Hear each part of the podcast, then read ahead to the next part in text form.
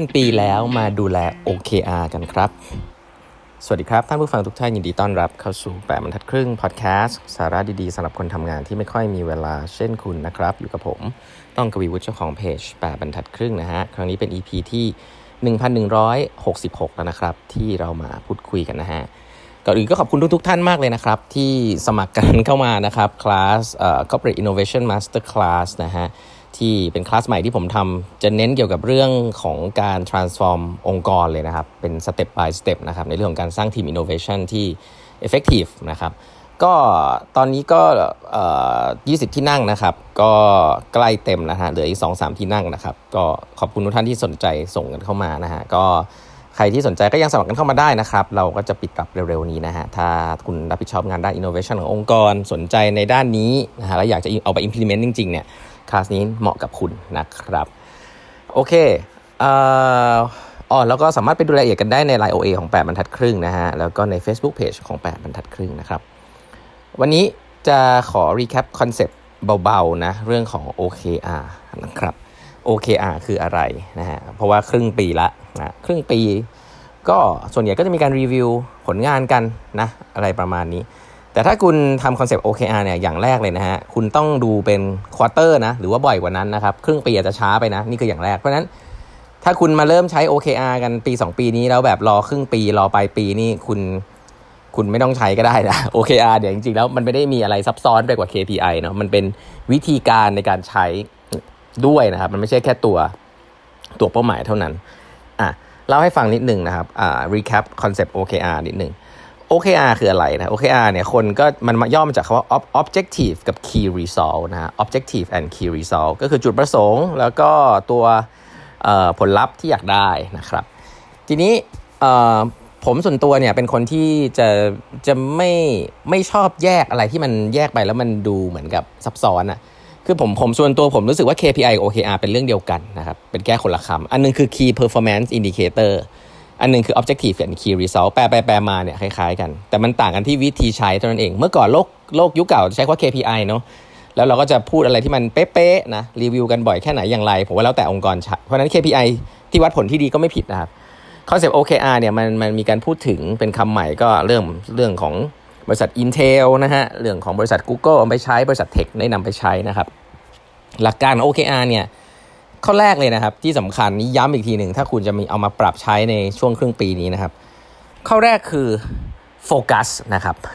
OKR คุณไม่ควรจะตั้งเป้าหมายเยอะนะ ผมเคยอยู่ในองค์กรที่ใหญ่นะครับ แล้วก็มี KPI ซึ่งเป็นรายละเอียดมา 20 ข้อนะครับ ให้กับคนคนหนึ่งทำในปีหนึ่งเนี่ย แตกยิบย่อยออกมาเนี่ย เหลืออันละประมาณ 3-4% 5%เงี้ย คือมันโฟกัสไม่ได้เลย ไม่รู้ว่างานใหญ่คืออะไร เอางาน routine มาใส่อะไรเต็มไปหมดนะครับทั้งที่จริง KPI เนี่ยก็เป็น key เขาบอกแล้วว่าเป็น key นะแต่เราก็จะชอบแบบเอามาใส่ทั้งหมดนะครับคอนเซ็ปที่ผิดอันแรกเลยก็คือเอางาน routine เอาทุกอย่างมาใส่ใน OKR หรือแม้แต่ KPI ก็ตามอันนี้คือผิดเลยนะฮะถ้าคุณมีลูกน้องที่บอกว่า อันนี้ไม่ใช่ KPI ผมนะ ผมไม่ทำงาน routine ก็ไม่ทำถ้าจะทำต้องใส่ใน KPI ผม คุณมีลูกน้องที่แปลกมากนะครับคุณควรจะคุยกับเขาดีๆว่าเฮ้ยงาน routine นี่ต้องใส่ในนี้เหรอมันเป็นหน้าที่คุณอยู่แล้วนะ นะลองคุยให้ดีๆนะครับเพราะว่านี่สำคัญนะ เพราะว่าไม่งั้นคุณจะมี KPI OKR ที่เยอะมากนะครับ อันนี้คือเรื่อง culture ก่อน ถ้าคุณมี culture ที่จะทำอะไรสักอย่างต้องใส่ไว้เนี่ย ทุกคนเนี่ยอยากที่จะได้รับ reward จากการที่ทำงาน routine พวกนี้ตลอดเวลาเนี่ยลำบากนะ เพราะว่าคุณจะทำอะไรใหญ่ๆเป็นของใหม่ไม่ได้เลยนะครับ เพราะฉะนั้น key อย่างแรกเลยนะครับ คือ key อย่างแรกคือคำว่า key ครับ หลักนะ OKR คือ objective and key result นะครับ ไม่ได้เป็น result ของทุกเรื่องนะครับ เพราะฉะนั้น ให้โฟกัสนะครับสามถึงห้าตัวบางทีก็เพียงพอแล้วนะครับสำหรับการที่เราจะ deliver อะไรสักอย่าง ผมไม่ลงรายละเอียดแล้วกันนะว่ามันเซ็ตยังไง แต่ว่าอย่าเยอะนะครับ waiting เนี่ยผมคิดว่าถ้ามันแตกย่อยจนเป็นระดับเป็นหลักหลักหน่วยเนี่ยอันนี้ลำบากแล้วนะงานนั้นมันจะมันจะโฟกัสได้ยังไงนะครับ เพราะฉะนั้นอันแรกที่สำคัญนะครับ คือโฟกัสอันนี้ย้ำอีกทีน้อยน้อยแต่มากนะถ้าเป็นหลักการ OKR less is more นะครับ ก็ต้องตัดไปด้วยว่าคุณจะไม่ทำอะไร หรือว่าเป็นงานที่เป็นงานรูทีนนะอันนี้ต้องต้องสำคัญมากๆครับโอเคอาจจะเป็นคนบอกคุณว่าองค์กรจะไปทางไหน เพราะฉะนั้นเอาให้มันเป็นตัวเน้นๆนะฮะเน้นๆอันถัดไปของ OKR ที่จะพูดถึงกันบ่อยก็คือการตั้งเป้าที่เรียกว่ามูลช็อตก็คือว่าถ้าตั้งเป้าแล้วทำได้ร้อยเปอร์เซ็นต์เนี่ยเป็นเป้าที่ไม่ดีนะครับเป้าที่ดีควรจะทำได้สักเจ็ดสิบเปอร์เซ็นต์นะก็คือพุชตัวเองเต็มที่แล้วก็ทำได้มัน70%นะครับ เพราะว่าถ้าคุณตั้งเป้าเขาเชื่อว่าถ้าตั้งเป้าไว้สูงเนี่ยถึงแม้จะไม่ได้เนี่ยอย่างน้อยก็ยังดีกว่าตั้งเป้าไว้ต่ำแล้วทำได้ครับเช่น ถ้าคุณบอกทีมว่าอยากอยากทำให้ได้ 100นะฮะแล้วทีมทำได้ 100อะอันนี้ก็เป็นเรื่องปกติเนาะอาจจะทำได้ 100อะคือมันไม่มีทางจะเกินร้อยอะส่วนใหญ่นะแต่ถ้าคุณบอกทีมว่าให้ตั้งเป้าให้ได้ 300 แล้วทีมก็บอกโอ้สามร้อยยากจังเลย แต่สุดท้ายเขาทำได้ครึ่งหนึ่งร้อยห้าสิบfail ไหมฮะก็อาจจะรู้สึก fail เนาะ แต่ว่าการตั้งเป้าสูงอะสุดท้ายร้อยห้าสิบก็ดีกว่าตั้งเป้าร้อยหนึ่งก็ทำได้ร้อยถูกไหมครับ เพราะฉะนั้น result กับองค์กรดีกว่าอะเอาแบบนี้ก่อนนะครับ เพราะฉะนั้นตั้งเป้าแบบสไตล์ OKR เนี่ยต้องต้อง moonshot นะต้องใช้ moonshot ก็คือทำให้มันดูเอ่อ achieve ได้ประมาณสัก 70%นะครับคอนเซปต์ OKR อีกอันนึงที่สำคัญก็คือว่า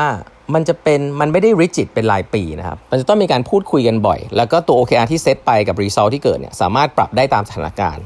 เพราะฉะนั้นจะต้องมีระบบ feedback system บ่อยหน่อยนะฮะ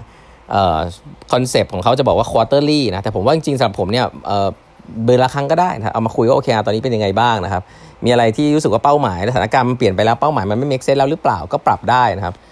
เช่นเดียวกันครับสิ่งเหล่านี้เนี่ยเวลาเราพูดถึงการปรับเป้าหมายเนี่ยก็ขึ้นกับเขาเจอองค์กรคุณครับเพราะถ้าคุณมีลูกน้องที่ทำไม่ได้แล้วก็เอะปรับเป้าปรับเป้าเนี่ยก็ก็อยู่กันยากเหมือนกันนะเขาเจอแบบนั้นคุณก็ต้องแบบจะเป็นทหารหน่อยอะถึงจะแบบเอ้ยไม่ปรับทำแบบเดิมใช่ไหม